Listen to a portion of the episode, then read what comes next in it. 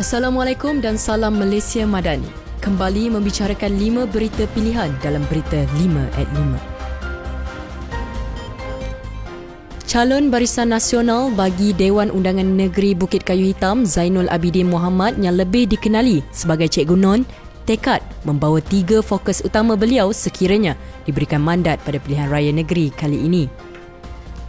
Menurutnya, Fokus utama yang akan dibawanya cukup bermakna bagi rakyat di kawasan itu iaitu pendidikan untuk anak-anak, pembinaan kawasan perindustrian untuk mewujudkan peluang pekerjaan serta membela kebajikan dan kepentingan petani dan penoreh getah.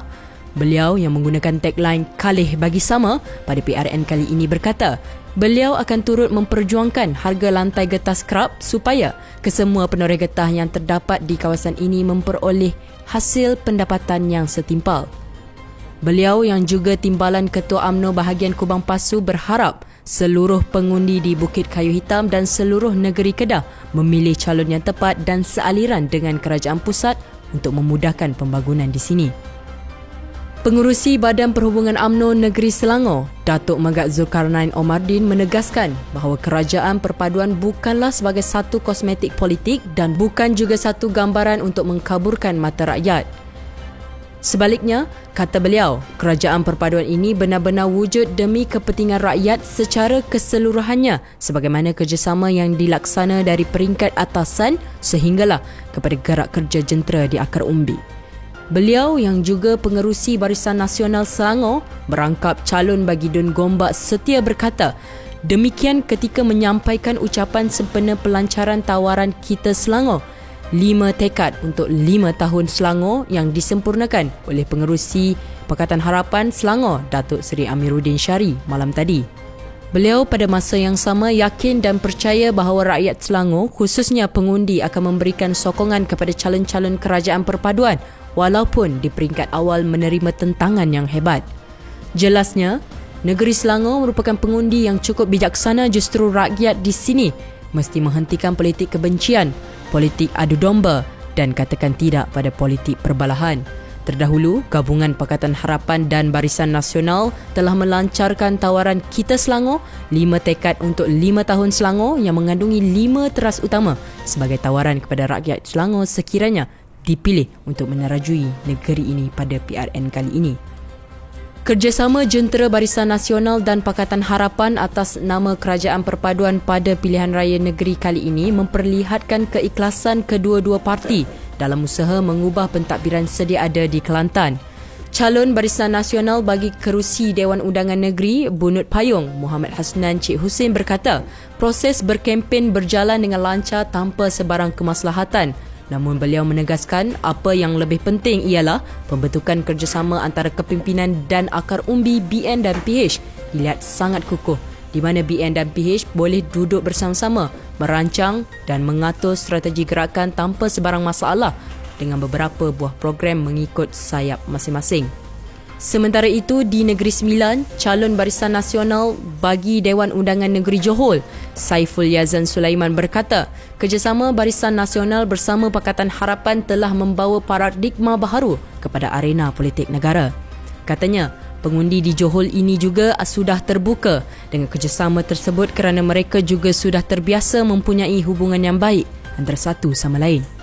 Sementara itu, calon Dewan Undangan Negeri Bukit Lada, Datuk Said Ali Said Rastan berharap pengundi dapat memberikannya mandat pada 12 Ogos ini bagi melaksanakan segala agenda pembangunan untuk manfaat rakyat yang diabaikan oleh kerajaan negeri. Ini kerana katanya, walaupun Bukit Lada ini adalah kawasan baharu namun banyak infrastruktur dan keperluan asas bagi rakyat tidak menjadi visi kerajaan negeri yang diterajui Menteri Besar Datuk Seri Muhammad Sanusi Mat Nor. Timbalan Perdana Menteri yang juga Presiden AMNO Datuk Seri Dr. Ahmad Zahid Hamidi berkata, komposisi di antara Barisan Nasional dan Pakatan Harapan dalam mengharungi pilihan raya negeri berada dalam dukungan luar biasa. Malah katanya, ramalan daripada pihak tertentu berkenaan kekalahan pada PRN kali ini adalah tidak benar kerana mandat daripada rakyat pada 12 Ogos ini yang akan memberikan keputusan sebenar. Beliau berkata, apapun ramalan dan juga analisis politik diberikan realitinya, mandat rakyat adalah mandat yang mutamat. Suara rakyat adalah suara keramat kerana kerjasama Barisan Nasional dan juga Pakatan Harapan ini memperlihatkan keserasian yang luar biasa. Beliau menegaskan walaupun ini merupakan percubaan pertama kerajaan perpaduan tetapi generasi baru di negara ini mahu melihat ikon baharu dalam kepimpinan negara terutamanya rakyat pada keseluruhannya di enam negeri ini menerima Datuk Seri Anwar Ibrahim sebagai ikon baharu tersebut. Beliau dalam pada itu menambah, rakyat perlu memanfaatkan peluang memilih pemimpin dan kerajaan baharu dengan sebaiknya bagi memastikan pembangunan di negeri dapat terus dilaksanakan dengan baik kerana konektiviti ini penting jika kerajaan negeri itu adalah selari dengan kerajaan pusat. Pakatan Harapan dan Barisan Nasional Pulau Pinang malam tadi melancarkan manifesto perpaduan dengan 16 tema utama antaranya cakna kebajikan dan memperjuang sosioekonomi rakyat. Manifesto berkenaan antaranya menawarkan kesinambungan kepada dasar, polisi dan rekod prestasi kerajaan negeri selama 15 tahun ini selain menarik pelaburan berimpak tinggi melalui pembangunan projek Silicon Island yang dijangka menjana RM7 bilion ringgit kepada ekonomi tempatan pada tempoh pembinaan. Selain itu, manifesto tersebut menekankan bantuan RM600 ringgit setahun kepada pemandu e-hailing dan insurans kemalangan diri kepada penunggang e-hailing motosikal, meneruskan bantuan RM600 ringgit setahun kepada pemandu teksi dan bas sekolah memperkenalkan skim perumahan sewa khas kepada golongan belia atau bujang serta menyumbang komputer riba percuma kepada pelajar daripada golongan B40 yang memperoleh tawaran ke institusi pengajian tinggi awam. Selain itu, manifesto tersebut turut menekankan bayaran bantuan sara hidup kepada pesawah dan pekebun sayur serta bantuan pukat kepada golongan nelayan dan memperkenalkan program mempelai emas bernilai RM500 secara one-off untuk setiap pasangan yang baru mendirikan rumah tangga.